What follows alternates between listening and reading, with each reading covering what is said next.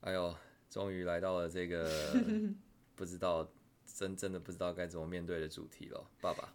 对，家人系列最后一弹。好，那我们在开始之前，我们就先介绍一首，我觉得在在我人生快过了二十年，哎呦，样子已经过二十年了，好老啊。对啊，真没礼貌哎！你也快了，好不好？你也快了。是是是是是。反正呢，就是我在这两个十年当中听过不少歌，然后我觉得这首歌在写父亲的时候是写的最到位的。嗯。那我相信很多人也应该都有听过这首歌，它是李宗盛的新写的旧歌。嗯。然后我在里面，我我先分享一句，就我们也赶快进入主题，但我想分享一句我真的还蛮有感触的歌，呃的歌词，他就说两个男人极有可能终其一生只是长得像而已，有幸运的成为知己。有不幸的，只能是假意。那我我觉得我特别有感触的原因，是因为，嗯，基哥就我爸，他常常就是跟我一起出门的时候，大家说哇，你们真的长得很像诶。但是大家不知道的事情，其实是我们一直以来都没有办法真的去了解彼此最最在乎的、最最最软的那一块的核心的价值到底是什么。就我们还是一直都在摸索，所以我不知道，我们可能搞不好。就是我就会想，然后因为因为李宗盛他爸已经死了，你知道吗？然后 这是他爸已经死了之后他才写回来写的歌。然后我就在想说，如果我已经我五十五岁，然后我爸哦那个时候我爸那个时候好像也不一不一定会死掉，但是就比如说我那个时候我爸我爸已经过世了，然后我我再回头看这句话的时候，我会不会就觉得哦我好像就只是假意这样子？然后就但是我觉得父子之间也会比较常让对方觉得。是知己的感觉，就比起爸爸跟女儿这件事情。嗯嗯嗯，我相信，我相信，就是因为因为毕竟也同性别嘛，那像你跟你妈可能就有一种姐妹的感觉。没错。对啊对啊对啊，嗯，父子就，但女生因为为什么父子，我就觉得比母女还要更难一点点，就是因为母女女女生是比较在这个社会上比较容易去表达情绪的一群人哦。那没错。男生。就是你，你一辈子就囚禁在那个两个人都不知道该怎么踏出第一步的那一个，我自己是觉得蛮糟糕，但是在诗意的程度上，就是 poem 的那个诗意的程度上又蛮美的一件事情。嗯，那好了，那我们今天就直接进入，也没有直接，就是我们就进入主题，我们开始吧。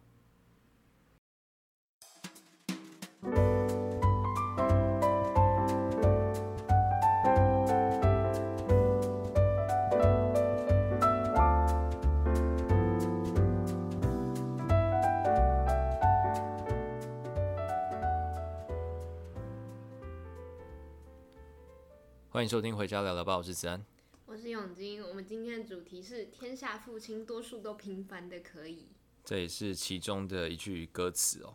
没错，我刚刚看了一下这首歌的歌词，真的是写的非常的好啊。嗯，那我刚才讲的其实蛮多有关于我跟我爸的关系，那你要不要也讲一下？你觉得你爸爸是一个怎么样的人？他的个性怎么样？嗯，坦白说，我觉得我跟我爸的关系不好，但是又依另一个。方面来讲，我已经是我们家里面跟爸爸关系最好的人了。嗯嗯嗯嗯嗯，毕竟是老幺啊。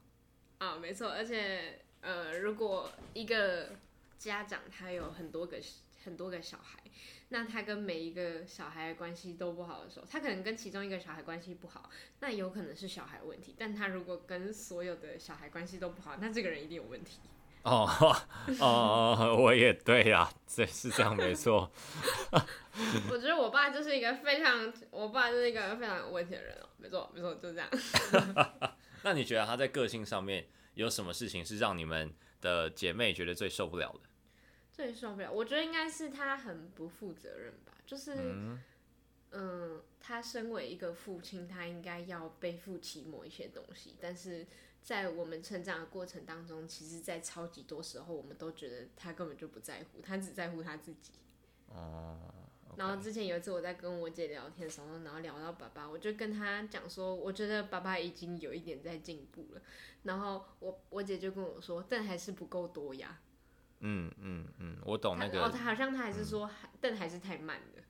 就是，而且你们都已经长大了，你们都已经养成了这个对爸爸的看法，然后你们的心智可能也。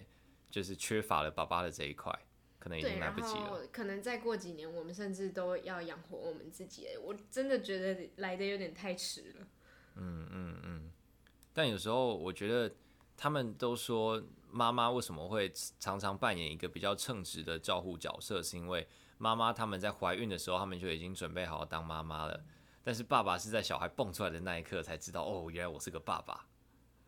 但是我觉得这中间也只隔了十个月的时间。如果以父亲他没有办法跟母亲负一样的责任来讲的话，我会觉得男孩子在这件事情上面做的努力绝对是不够的。嗯嗯嗯，我懂你的意思。对啊，我们的确要在更更努力的，再更多去关心小孩一点点，尤其是在这个社会又一直跟我们说要往外跑的时候，但现在又觉得我们应该要在更多的回来到家庭一点点。那你觉得？爸爸关心你吗？我，你说我爸吗？对，我觉得他绝对是关心我的，这点我蛮肯定。就是应该是说，天下没有一个父亲，哦，好吧，也不能这样讲。那那换个方式讲，你觉得他有做好照顾你这个责任吗？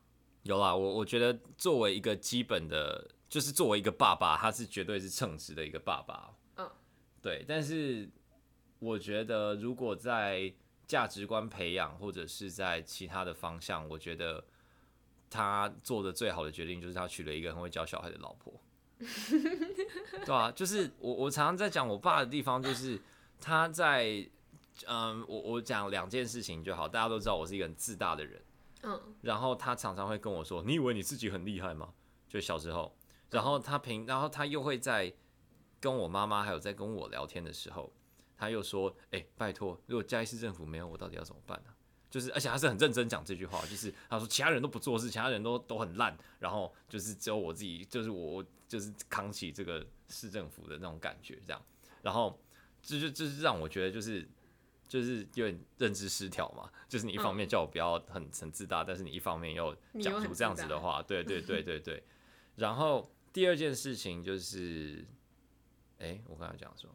价值观培养不好的地方，对对对对对，就是对，就是看待每一个人都要很平等的这件事情，就是他常常会，哦，我就用嗯洗车这件事情好了，嗯，就是我们在开进去洗车道的时候，然后我就他就会先指着那个前面那个擦车擦车的人说，哎，你看他们这样子这么辛苦，他们也是都在做自己该做的事情，这样子，嗯，然后他就讲讲讲讲讲，他就突然话锋一转。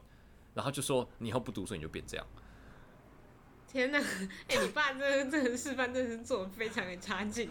我 对啊，然后这就，就我就是对，他就真的这样讲，然后他就就是对，然后我就觉得就想现在想现在想起来的时候，我就觉得哎呦喂呀，怎么会这样讲话？哎、欸，这样让我想到我之前在网络上看一个梗图，就是呃也不是梗图，好像是真实发生的事件，反正就是有一个人他说就是。他看到，呃，路边有一个女生，她在嫌弃，就是那些工人就是很脏啊，什么是乞丐，很脏很臭什么的。然后，呃，呃，就是有一个妈妈，她就跟她的小孩讲说：“你要是不读书或是不努力，你以后就会变成那个样子。”对。然后就看，然后就有另外一对也带着小孩的妈妈，她就跟她的小孩说：“呃，你要是呃不认真不努力的话，你以后也会变得跟那个妈妈一样。”哦哦哦哦哦哦，只有这样的人会说这样的话，懂你意思？没错。对，但我觉得我爸他的认知的感觉应该是，因为他是公务人员嘛，然后他是就是考试上的，嗯、然后我自己认为啦，他一直都不是一个特别会念书的人。所以你觉得他是努力的人？对，他真的是一个很努力、很努力、很努力的人。就是依我觉得，至少我在考试体制适应的还不错。然后 PR 值还算在稍微前面一点点的学生来看，我爸真的是不算是一个会念书的家伙。对，那他这样子的考试，然后他付出了这么多努力，然后好不容易考上公务人员，他就更容易有那种，就是你们这些人就是都不努力才没有，然后再在那边抱怨说公务人员或者是怎么样，就是他的那个努力感，因为他付出的又更重，所以他就更知道这个付出的重要。嗯，那对我来说，我就觉得没差，就是我就觉得每个人要找到自己的天赋啊，像我就是还算有一点天赋，所以我在这个体制适应的很好。那你如果不在这个体制，你就要找到自己的天赋啊。但他可能就没有办法接受这样的讲法，因为他自己的经验就不是这个样子。那你觉得他的努力配得上他现在这个自信吗？我觉得他绝对有更好的路线可以走啦，就是他，因为他追求稳定嘛，然后他想要多陪陪家人，然后多陪陪他的父亲，多陪陪他母亲，嗯，所以他选择公务人员。但我觉得以他的，因为他就不是一个会念书的人，他来当公务人员就很浪费。就是你去他去私人企业，我觉得也不会混得太差啊，就是搞不好赚的可能比现在再多一点点啊，什么之类的。但是稳定也是真的啊。对啊，对啊，对啊，然后也比较多时间陪陪家人。嗯，Right。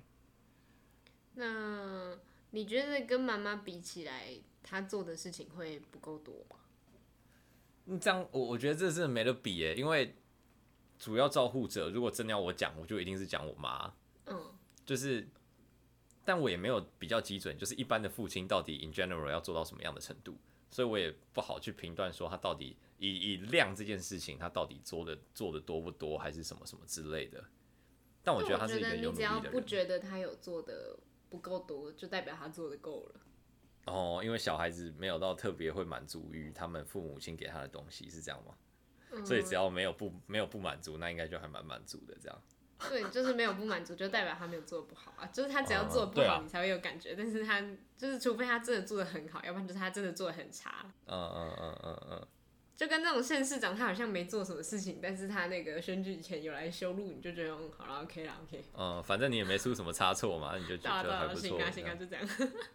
哎、欸，那但是你的话，因为你的主要照顾者，呃，可是你又不是妈妈，你要跟又要跟阿妈比，我觉得你这是比较难比较的，就是你要说爸爸到底做了什么来照顾你们。坦白说，我觉得我爸什么都没做。哇，他不会听吧？不会。但我说真的，我真的觉得，在我成长过程当中，他什么都没做，而且我觉得我人生中有一有一半以上悲惨的事情发生的主因就是他。嗯，你有就是从我家里关系这个非常差劲这件事情开始讲，就是基本上我们家、嗯、我们家这个家族的感情真的非常好，但是我们家里面每一个人跟爸爸的感情都不好，你就知道这个人到底有多糟糕。哦、OK，我我可以这样子吗？应该应该应该是没什么太大的问题啦，就是如果你讲对他他可能不会听，但是哎呦，这样大家会不会觉得我们很不孝啊？没有，但我们前几集都有把我们家人好的一面挖出来给大家看，然后这一集可能就会比较比较偏激一点。因为我们都不喜欢我们的爸爸吗？我还是很爱他啊，就是就是我们还是爱他，但是我们会觉得就是在某些方面来讲，他们一定有更好的做法可以做。嗯。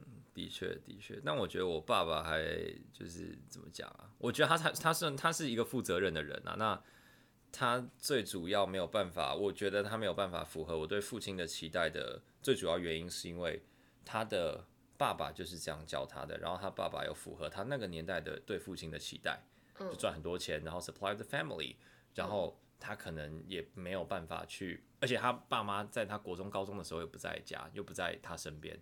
所以他根本就不知道怎么跟一个青少年沟通，你知道吗？他就没有。那你觉得，因为上一代没有做好，所以这个人他就不知道要怎么做，所以他做不好这件事情是合理吗？我觉得超级不合理。真的假的？因为因为我我觉得认知行为可能就是这样，就是因为你必须要透过一个完全的复制过程，你才有办法真的知道。嗯。所以我觉得这是合理的。你觉得不合理的问题是什么？就是像现在大家都在讲说，你不要变成你自己不喜欢的那种大人。但是如果我们要以这个为出发点的话，在我们不喜欢自己的父母这件事情之上，就代表我们要去改变自己啊。虽然这是一个很难的过程，因为你一定会想到你的父母。对，像之前有次我跟我男朋友就是起一点小口角，但我们没吵架。然后他就突然跟我讲了一句：“嗯、你不要跟你爸一样，好不好？”然后我真的超级难过，我难过到不行。嗯嗯嗯，我爸妈之前好像也有过这样的的争执，就是我爸跟。我妈说啊，你这样不就跟你妈一样？然后我妈就超级生气，就是她就是也也不想要变成跟她妈妈一样。哦，我们好像比较少提到外公外婆，但是本本来就比较少接触，所以嗯，然后我觉得我爸爸也在某些程度上有像到我阿妈，嗯，就是也有一点杂念，然后也有一点点就是就是很固执这样子，那个固执感真的还蛮像的。欸，你爸是一个固执的人吗？他是一个非常固执的人，而且他是会一秒暴怒的那种人。哦，我爸比较不会这样，之前可能会啊。嗯，就是我爸他会一秒暴怒，然后他听不进别人讲话。我觉得他对这个世界既有的观念太严重，然后他一直觉得自己相信的这些东西就是真理。那我觉得可以拿来辅佐这件事情的一个佐证，就是你可以去，就是他的 FB 版上全部都是就在骂蔡英文，他就是一个非常深蓝的人。然后就是他的世界，我跟你讲，他的世界就是只站在那个角度看东西，所以他会觉得说，就是除了这个角度以外看的东西全部都是错的。嗯嗯嗯，是你没有办法跟他争论任何的事情，因为他根本就听不进去你讲了什么。然后就像是之前我爸他也有讲过，就是他在某一次我们在车上的时候，他对着我们讲。然后那次我小姑姑也在车上，然后他就对着我和我姐说，要是我们以后带女生女朋友回家的话，他就把我们腿打断。但是我们那时候一直在推测说，就是我们的小姑姑是同性恋。哦，我觉得我爸也有一点。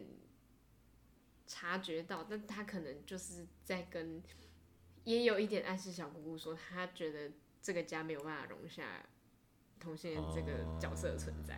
Oh, OK，哦、oh.，反正他就是一个没同理心的人了。对啊，对啊，就是这样。OK，因为通常我们看到的案例，如果你的身边有同性恋者的话，那你对同性恋应该会多加更加的包容啊。通常我们看到的案例是这样。嗯。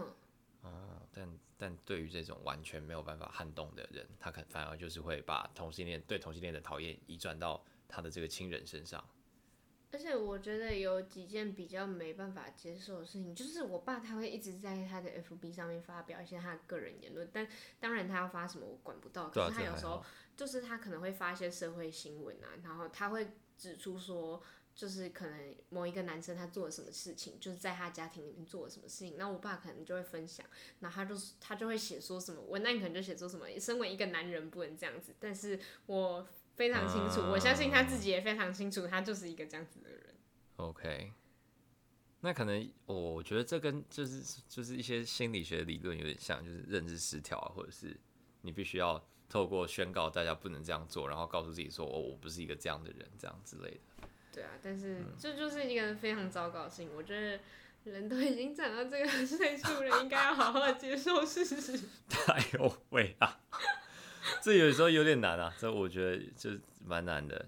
但是我觉得我爸最近近两三年，尤其是我在，我觉得我会考当中，嗯，或者是我在学测，就两次大的考试，然后我一次裸考，然后考得还不错，然后我在学测也考得还行的这两件事情。有动摇到我爸，就是他以前是什么意思？就是因为他对他是一个对自己要求非常非常非常非常非常高的人，嗯，然后他会要求自己要保持那种就是就是因为他叫我要什么谦虚受教嘛，什么什么之类的嘛，然后当他发现我慢慢比他聪明的时候，他就会想办法变成一个 open-minded 的人，然后就是让自己。就是就是让自己好像不要在思想在哲学的这个层次输给我这样子，哦，然后比较好的解释或者是比较好的佐证，就是我之前比如说在，就我们都一起看新闻嘛，那是我们父子的时间，然后我就会说这个新闻怎么怎么这样写，然后他可能立场不一样，然后他就会整他就会讲回来，然后我就说哦对了你，然后以前就是他就会他就会很生气。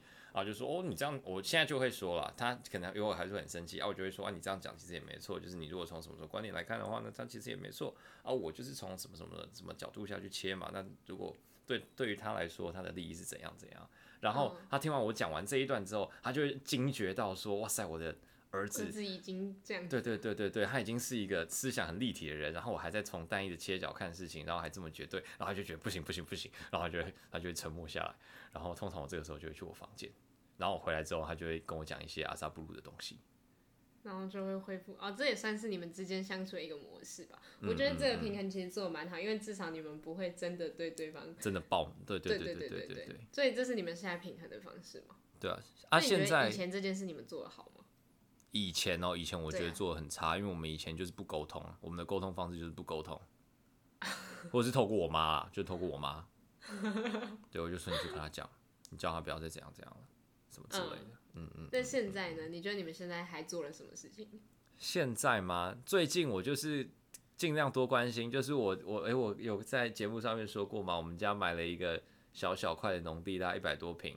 哦，一百多平，大家听起来很多，但是一百多平在农地上面是非常非常小的。问杨永金就知道，真的，就是一百多平的农地，然后大概就只能种一些小东西，然后我们会放一个货柜屋在上面，然后它就是变成一个我们家在市郊的 vacation house 这样子。嗯，然后我就觉得还不错啊，然后他们有自己的小地方，然后他们最近就没就是我，但这一阵但但我觉得也不太好，就是我回家的时候，然后他们就也刚好放假，然后他们就一直在那个农地里面，就是去就是去架那些钢筋水泥，然后准备要让那个后柜屋上来。然后我又没有到特别喜欢做这件事情，然后就变成他们确实不太像你会喜欢做的事情。对啊，对啊，对啊，就是我爸就很喜欢 hands on 的东西，然后我就是，我就，我就是知识分子了，没有啦，就是 我觉得文弱书生，我觉得文弱书生啊，好不好？我就我就很烂，然后我就对这种事情没什么兴趣啦。然后他们。但是那是我好不容易回家的时候哎，然后他们又在那边工作，我就觉得啊，我就只能待在家里划手机啊，我在台北也滑就好了。而且我觉得现在大学生很常回家，他们就是想说要陪陪家人，不然我们在学校这么忙，是谁有谁有那么多空一直回家啊？就是的确，我们想要我们回家的时候，就是有点就自尊，就是不是自尊，就是我们的那个羞耻心，就觉得哎呦，都拿家里面的钱，一个月拿一万块，然后都没有跟家人讲讲话，要赶快回家，赶快回家啊！我一回家你又不在，你那那我我怎么办？那你家人会跟你讲说你你都没有拨时间给他们吗？哎呦，我觉得。这件事情也要透过一些不同的管道让他们知道，就是比如说我就会，就是常常在跟，就是我每次跟他们讲的时候，我就说我有很多这个这个专那个专，然后什么事情又发生什么事情，然后这个又跟哪个教授联络，这个又跟哪个同学一起去做了什么事情，就是让他们很大程度上了解我的生活是很忙碌很充实的。那我就希望可以透过他们希望儿子好的这个心情去弥补掉我没有真的花时间陪他们，但我。就是我真的很想，但是好多时间都好零碎，然后我希望我每一次打电话回去，就是是一个比较完整的时间，然后就就真的找不到，真的好难哦、喔。那所以你觉得你跟他们讲这些事情，他们是有比较理解你的吗？我我相信有啦，我相信有，不然他们就会烦我再烦多一点点。那你跟家里打电话频率有多高啊？非常非常低耶，一两个礼拜一次吧。真的很低，这样很低吗？啊，我我我我我我我我是觉得蛮低的啦，一两个礼拜一次，我觉得蛮低的吧。就是我我不知道，我都直接回家，我基本上不跟家里讲电话。哦，对了啊，因为我一个半月才回家一次啊，我这中间可能就只打个两三次电话呢。但是我已经两三个礼拜没有回家，再加上这礼拜也没办法回家，可能就是上次回家跟这次回家隔差不多一个月这样。嗯嗯嗯。可是我会觉得他们以我在嘉义念书这件事情在情绪勒索我。就是上次我回家的时候，我阿妈对我说了一句说，她说，呃，她问我同学都有，就是都多久回去一次什么之类的。嗯。然后她后来就对我说了一句，呃，反正人家也没你那么不爱回家。我超级生气耶。哦哦哦，就是我我觉得我们都已经在做很大很大的努力在回家这件事情上了。对啊，而且说真的，如果回家这件事情并没有让我们获得，就是我觉得其他人回家会觉得他自己有休息到，但是我自己回家对我来讲是一件非常痛苦的事情。哦，就是家里会情绪勒索我，然后我爸也很爱生气，然后有时候回家只要超过两天，那个气氛就会变得非常糟糕，所以我其实很不爱回家。嗯。但是我会觉得我在嘉义了，我已经这么这么常在回家，我已经比所有的大学生都还要再常回家不止一倍了。然后，但他们还是会觉得说我根本就不爱回家，我一点都不爱这个家，超级没礼貌，我好生气啊。嗯嗯嗯，我觉得就距离近，当然也会受到这种程度上的影响啊。就是像比如说我一个半月回家一次，那他们可能就觉得哦，好吧，那就就远，没办法这样。早知道当初选一个远一点的大学。早知道当初就去听爸爸的话，去读冯家。对，早知道听爸爸的话去读冯家，超烦。不过我觉得我不爱回家最大原因就是我爸，因为我爸他很容易把家里弄得乌烟瘴气，或是他会。觉得你应该做什么事情，像是其实现在家里整理民宿这件事情，应该是他要负责的。而且说真的，我们家一个楼上也就五间房间，他一个人绝对 handle 得了。但是他还是会觉得说，我们只要回家，我们就一定要帮他的忙。而且他从头到尾，他就只洗了被单，然后楼上不管收垃圾啊、装被单什么，全部都是我们做。他等于是他一天就只工作两个小时，嗯嗯嗯，但他还是觉得我们没有在付出。嗯嗯嗯嗯嗯，OK。我有点太激动，我讲爸爸我就很生气。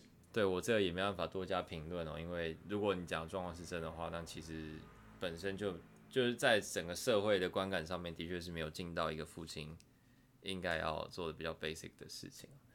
那不然刚才讲到回家，我来讲一下我现在回家的状况。好，就是我觉得。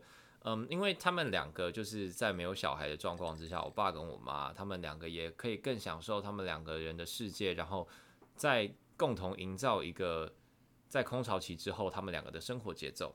嗯，那我不常回家的好处就是他们在假日的时候这个节奏也不会被打断。那我容偶尔回家的时候，就好像是我去加入，我去配合他们的这样子的一个节奏。嗯，那这个时候因为我爸又更舒服，因为他就他好像一开始就没有到很想要小孩。对，所以他在这样的，对啊，就我就蹦出来了。但是我我当然觉得，我我妈是说，她觉得她那个时候应该也没有到很不开心啊，就是也还好这样子。但是就是她本身就是习惯，也从一开始，她从二十五岁、二十八岁跟我妈结婚的时候，她就是觉得他们要做过这样子的生活，然后她也喜欢这样子的生活。然后我现在就有点像是一个朋友的角度，再回家就去做做客，然后说，哎、怎么样？就是。对，这样其实也还蛮好，就是至少你们找到还有另外一个平衡，嗯、然后家里有某一个人，他觉得更舒服。对啊，对啊，对啊。然后，但但我觉得你刚才讲的那个情绪勒索，我也想想要讲一个讲一件事情，就是哦，那个真的哦，好吧，我现在想起来蛮生气的，就是我爸在我上一次回家的时候，我就就是我去帮他们收棉被吧，就是我在我们家顶楼有一个空中花园，就是、嗯、就是反正就透天厝顶楼，然后就有一个花园这样。嗯然后我就去收棉被，然后我收完之后，我就说：“哎呀，你怎怎么都是暗的？”然后他就说：“啊，那个灯泡早就坏掉了，什么什么之类的。”嗯，然后就讲讲讲，然后我爸就说：“啊，你都啊，你就都跟这个家不熟啊？”我听到我就整超火的，我就想说，就是我就是，哎，而且你甚至在帮他们做他们，呃，他们他们这也不算说是他们的事情啊，但反正就是，但就是你在帮忙啊，这，这是家事啊，这是家事，我。但是、就是、你在帮忙，你在为这个家做一些事情啊。对啊，然后然后他这样讲，然后我就我当下就真的超级火，然后我妈一定有感觉到，就是我我妈是一个很会秀空气的人，她是很酷，嗯、然后她就马上就说哦也就没有啊，怎么怎么之类的，然后我就啊呵呵呵这样。嗯，为什么大家在 为什么大家家里都会有这种，就是你为什么我不理解为什么？我不知道是只有亚洲家庭这样还是这样，为什么大家都喜欢对自己的家人酸言酸语？就是可能我我觉得努力付出的程度一定有根本上的差异，嗯，但是你必须要意识到这些东西都是你自愿的，嗯，尤其是在家庭的这个时候，没错，就是就是像，好，又要讲我妈，就是我妈她之前就是她有时候她说她在我还年轻。我还小的时候，他还年轻的时候，他一边做家事一边抱怨，想说啊，看现在不是男女平权啊，我爸怎么都没在做家事。嗯，然后，但他之后就想说啊，算了，他如果不做家事，然后我看到地板这么脏，第一个觉得很不爽的还是我啊，所以我其实也就是在帮自己创造一个好环境，因为他们根本就不 care，所以我是自己要做的，就他就会透过这样的方式，就是让就是洗脑自己说，哦，其实我是在帮自己做家事。哎、欸，你妈非常厉害耶，她非常会调整心态耶。对啊，对啊，对啊，对啊。然后像像我爸，可能就因为比如说他很喜欢种花花草草，然后很喜欢就是就是做这些事情。然后我们没有跟他一起做的话，他觉得说，哎、欸，我都在帮大家美化环境。我想说，没有人 care 那个环境，只有你 care。就可能我妈 care 一点，没有人想要家里多两株草，没有人在乎。对啊，对啊，对啊，就是你 care。那你如果想要，那你就自己去做。然后那是你的兴趣，你甚至没有在做你不喜欢的事情。就是你在那边种草，跟我去打篮球，这是两件一样的事情。不要因为你的东西刚好能带出一些你认为还不错的产能，就指责我们，好不好？没错，没错，讲的超级好。哎、欸，我觉得。这是我们两个录家人系列录的最情绪激动一集，而且这个情绪激动是不好的情绪激动。哎呦，爸爸真的很容易引，就是引起我们两个愤怒，就是也不是说他们真的做的不好，只是在某些层面来讲，比较会有摩擦啦，真的比较会有摩擦。哎呦，哎，我们今天很固执，他们真的好固执哦。我们今天要不要就给他一个小时？我觉得我们还可以再聊半个小时。再半个小时吗？我们我们试试看，我我们就随便录，然后我们一个小时就是当一个临界点，好不好？各位听众，如果你们听得到，我们已经很久没有录到一个小时的集数，我们上一次录一个小时不知道是什么时候了，超级久以前，啊，已经好久好久以前了。但我觉得我们还可以讲很多相关的事情了，对。哦。但我也我现在其实没什么话好讲，我就是很生气，就这样。我对我爸就是很生气，然后我觉得他很不负责任，我觉得他要做的事情应该更多，尤其是小孩是他决定要生下来的。嗯嗯嗯嗯嗯。但是我还是有时候在某一些小小的瞬间会感觉到爸爸是爱我的，像是呃，就是你会去听一些以前的故事，就是我以前曾经差点被送给别人养。真的假的？对啊对啊对啊，就我，我以为那是上一个年代的那个故事哎、欸。我好像讲过这件事，你好，你那时候好像也是这样说的。哦哦，比较偏乡嘛，就比较偏乡。然后反正就是那时候，就真的全家人都说好，因为他们可能也觉得家里三个女生真的太多了。嗯嗯。然后他们就真的都说好，然后那时候唯一一个说不要的人是我爸，因为然后他后来跟我讲，他说我小时候就是那样眼睛大大的，然后看到人就笑，然后他也觉得是自己的心头肉，然后他没有办法割舍这样。OK，我在听这个故事的时候，那个瞬间感觉就是哦，我爸真的是爱我，但是他大部分时间又让我觉得这男人到底想怎样啊？哎、欸，可是我觉得这真的就是，而且而且你爸讲出这种话又有更有感觉，我来模仿一下好不好？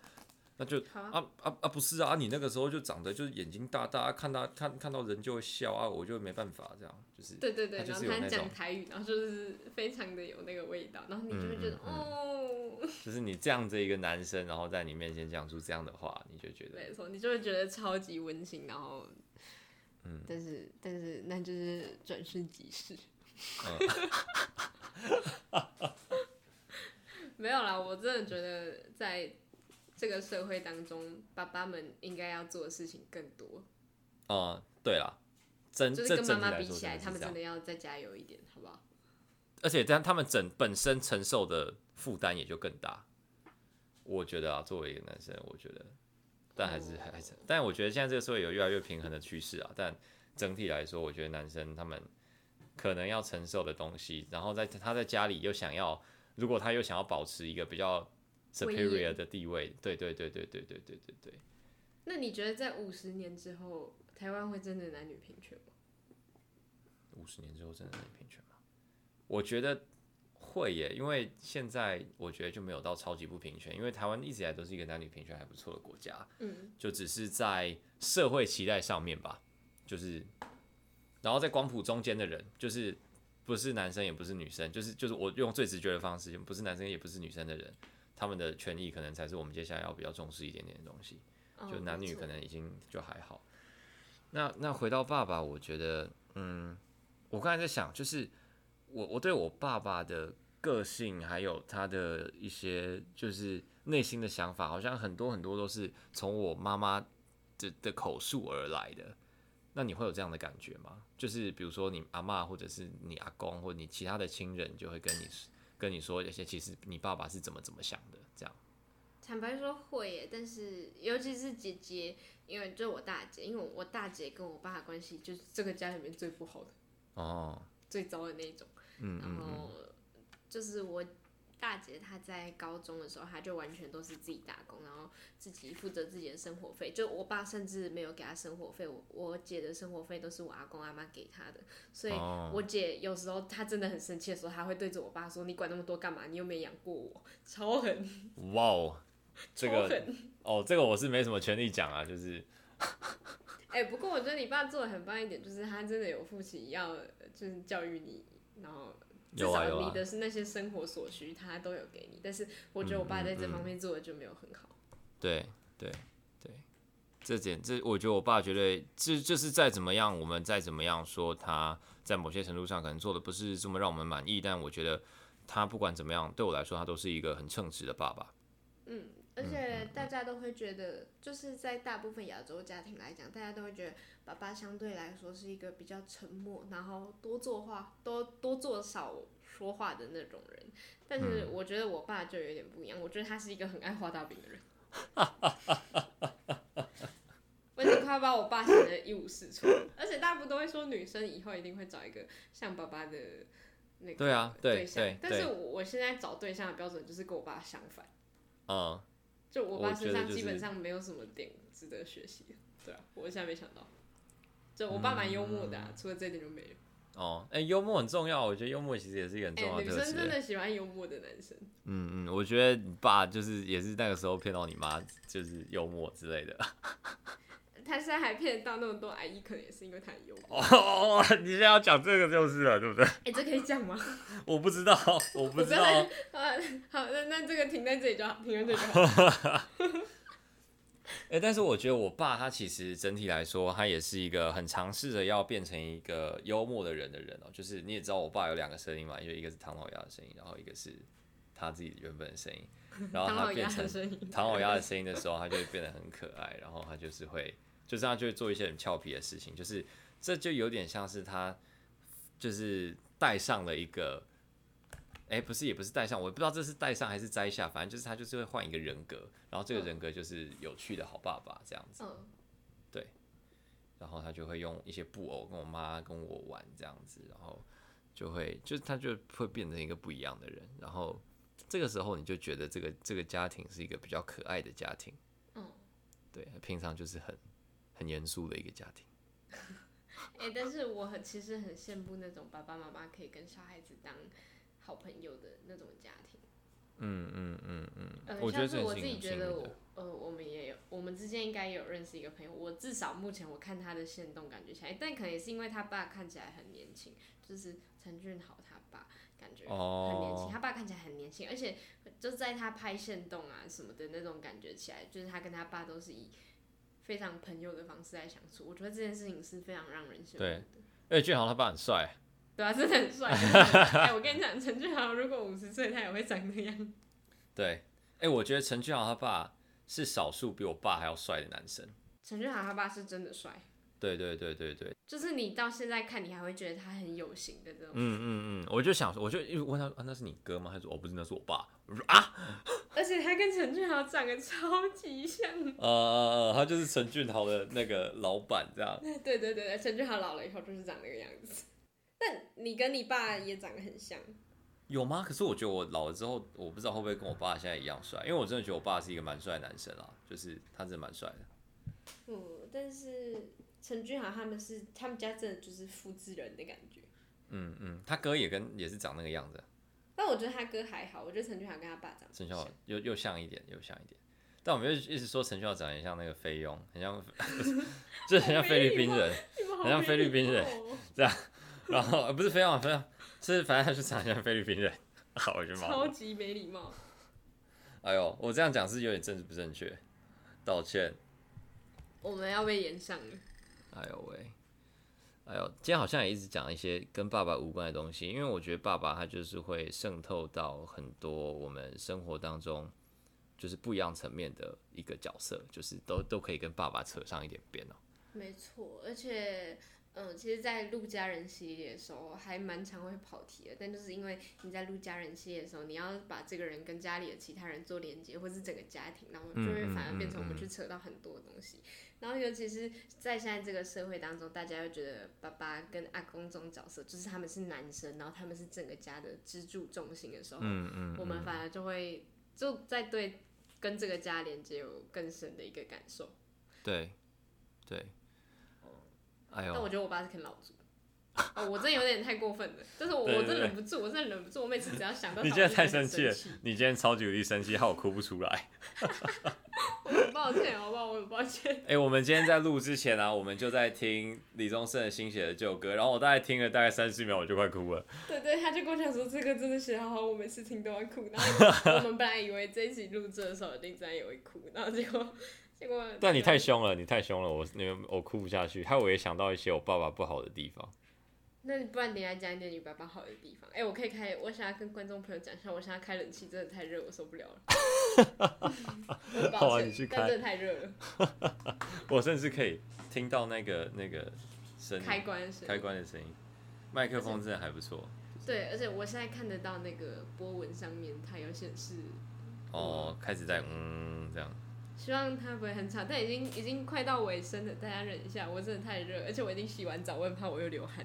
哦，我也洗完澡，我今天蛮早洗澡。好，哦，你也洗完澡？重点。对对对，我今天也洗完澡，我想说要录音，早点洗。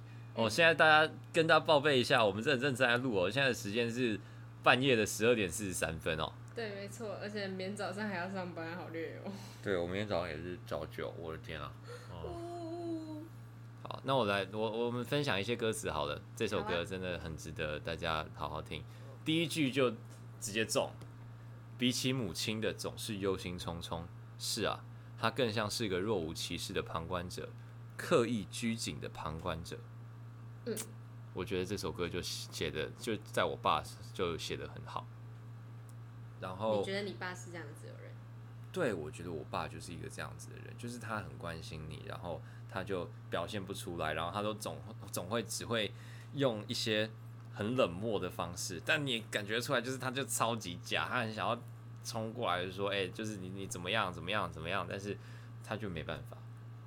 我觉得这就是我爸，然后他就是嗯，我觉得。但是因为也是这样子的一个成分还有强度哦，就是像他每一次在说 I'm proud of you son，就是他就是会真的这样子讲，他会讲英文，就是因为讲中文就很奇怪，我觉得很多话用中文讲起来就很别扭，就是讲 I love you 的门槛就比我爱你还要再更低蛮多的。嗯，没错。对啊，我以你为荣，听起来就哦很重，I'm proud of you son，当然也是一句很重的话，但是稍微就好讲一点点。然后，但我在想，可能是因为西方、嗯、西方的观点真的比我们的还要开放，这样我们反而就会觉得用外语这件来表达这些鼓励的事情没那么沉重。对啊，对对对，这样也是。但是我前一阵子也在看一个电视剧哦，叫做《牧场家族》，然后他就是在讲父子的关系。我之前好像在那个前情提要的时候也有提到，就是牧场，就是他就在讲一个很传统的父亲的角色，跟很传统的儿子的角色。然后他们两个真的就是每次那个父亲只要说 I'm proud of you，然后就是他就是说哦 You're proud of me，You're proud of me，这样就是他会抓着那个就是哦你以我为荣，这样就他就很开心这样。对对对对对。那我觉得其实现在的父子何尝不是这个样子？像我爸，我觉得我爸跟我阿公搞不好也是这样，因为我阿公赚超级多钱，然后。就是就超厉害，然后我爸，我觉得我甚至我爸到现在都还在追寻我阿公的认可，甚至是这样子。那我觉得一辈子作为一个亚洲的男生，我可能也免不了一直要追寻，就是我我爸真的就是觉得这个儿子对他来说有点用处，或者是对他来说是一个值得存在的事情。爸爸的认可，我觉得现在。比起得到他认可，我更像一直想要去超越他，欸，就是他之前一直树立的那一种我很厉害，我很厉害，我很厉害的那种样子。嗯，然后我越超越他，或者是现在现在可能在一个平衡的地方吧，就是我在那个哲学或者是知识上面可能又比他多了很多，然后他在他在生活上面的经验比我多了很多，然后。这个时候达到一个平衡之后，我就一直很想要急于证明他是错的，就是你你之前讲的那些东西根本就太简单就可以达到了，我绝对可以做更多。然后你之前一直讲说什么我这种机会都不属于我们，然后然后就是把我讲的这么一文不值，然后我就要证明给你看，就是就是就是就是你是错的。就比起得到他的认可，我更想要证明他是错的。但是在某些程度上也是得到他认可嘛？I don't know，就是就是这么复杂，就是这么复杂的情绪。对，嗯，那我自己觉得呢，在跟爸爸调配呃关系这件事情上面，难有一部分就是像我们讲阿公那时候有提到，就是他们都是比较沉默的角色。但是这件这句话反过来讲，就是他们真的比较不会沟通，跟妈妈还有阿妈他们比起来，这些男性角色他们就是不会沟通。嗯嗯嗯嗯嗯。那他们就那相对来讲，他们的。他们他们的那一句 I'm proud of you 可能会比较有价值，但大部分的时候你就会比较迷茫一点点，就是你到底要怎么怎么跟他相处什么的，你就就不太不太知道。而且如果在你觉得你做了一件很棒的事情的时候，你没有得到他相等的回馈，告诉告诉你说他觉得你做这件事情很棒的时候，你反而会开始怀疑自己，说是不是我做的这些事情他真的觉得没什么。嗯，对哦，像我之前，我我还记得一个好小好小的事情，就是我们家不是有一个门牌吗？你还记得吗？嗯、一个交趾陶的门牌。嗯，那我们在做那个门牌的时候，其实家里面整个就是乌烟瘴气，你知道吗？就是我爸那天很开心的要跟我们家一起做交趾陶门牌，然后我的美术就很糟，嗯、然后我就做的就是我就做的东西就很丑，嗯、然后他就把我他就说啊，你做的是什么东西，然后就把我的东西全部都弄掉，这样。好狠哦！对啊对啊对啊对啊对啊，然后反正到最后就是我就勉强贴了一个注音，然后那注音当然就很丑，但是就是反正就是他已经可以接受了。不是可以，不是他已经可以接受，但是就是我，我反正我那次就是搞得很不开心，然后我就觉得他就是一直在把我的所有的思，就是想法或者是创意或者是任何东西就一直抹杀掉，这样，然后我就觉得就就就很难过这样，然后那个时候他也就，然后那个时候他也很暴躁，就是他就说，我就跟他讲说，你都你都把我的东西弄掉，然后你都觉得我做的很不好，然后就很生气，这样我也不知道他很生气什么，但反正就是对。这件事情是想到现在想起来还是会觉得很难过的。对啊，就是。但是你还那么小。对，那个有没有上小学啊？不知道，忘记了。然后，但是我觉得我对我爸的，但我我今天一直在批评我爸，但是我觉得我对我爸的，我我想要跟他相处的心情，就是就如果要说真的很强烈的话，就是我在小五那一年，嗯，然后我那个时候。就是国小快要结束了，然后我在想我的我要不要继续打鼓。嗯，然后小五那一年，国成跟国耀还有就是我我的那一开始一起练鼓的那群同伴们，他们都到石鼓去受训了。嗯，然后就是在那个时候，就在那个学期，然后我就决定我就不要继续。就是我爸那一年要去台北工作，嗯，然后他只有六日会回来，那如果六日要去受训的话，我就看不到我爸了。可是我那个时候跟我爸就是几乎就是没有连接的状态，你知道吗？就是我们完全没有在讲话，就是没有，完全没有在讲话。我们每天回家，我可能就是我我可能就是他从阿妈就到阿妈家的时候，我跟他说：“哎爸。”然后就说：“嗯。”然后我们就吃饭的时候也不会讲话，除非我那天有讲特别好笑的事情。然后我们就回家，然后回家之后我就就上楼，然后写我的功课，然后我妈就会来就是就是帮我写功课。然后我要睡觉之后，睡觉之前我就会下去跟他说 “Bye good night”，然后就说嗯，然后我就上楼。嗯、所以他每一天对我讲的话就是两次嗯，这样。好，天哪，这个持续了大概我不知道两三年嘛，大概就是好久，那就几乎你整个国中生涯都是这样。不是国中啊，就国国小，就是国小的时候大概就是这样。然后小五的时候，但我那个时候还是就觉得哈，我不要看不到我爸爸。就是我那个时候，你们后来是怎么打破这个僵局的？我觉得距离真的会产生美感的，尤其是在两个这么这么顽固的人之下。我觉得我也真的很像我爸，在某些程度上。嗯，对，那就是他离开，然后我每次我一个礼拜只有一点点时间见到他的时候，我们相对来说我们就比较多的事情可以分享。嗯，那我们可能就是。就我们一个礼拜就只能叫我们讲话一个小时，然后你把它分散在每一天，那我就每天都只能跟他讲两句话这样。嗯。那你如果真的就只给我们一个小时好好相处的话，那我们可能就会就就还不错。多讲一点。对啊，那一个小时我们就可以把它讲满嘛。那从那个时候开始，我跟我爸的关系就稍微有改善了一点点。嗯。那到国中之后就，国中之后反正就就好像还好，就普普通通。然后到高中之后，等我等我爸意识到他已经没有办法再用他的。他自己很聪明那一套来压制我的时候，嗯，我觉得他就有开始进行蛮大程度的改变。那幸好你也进步的很多，让他觉得让他不会一辈子都觉得他他比我聪明，很优秀。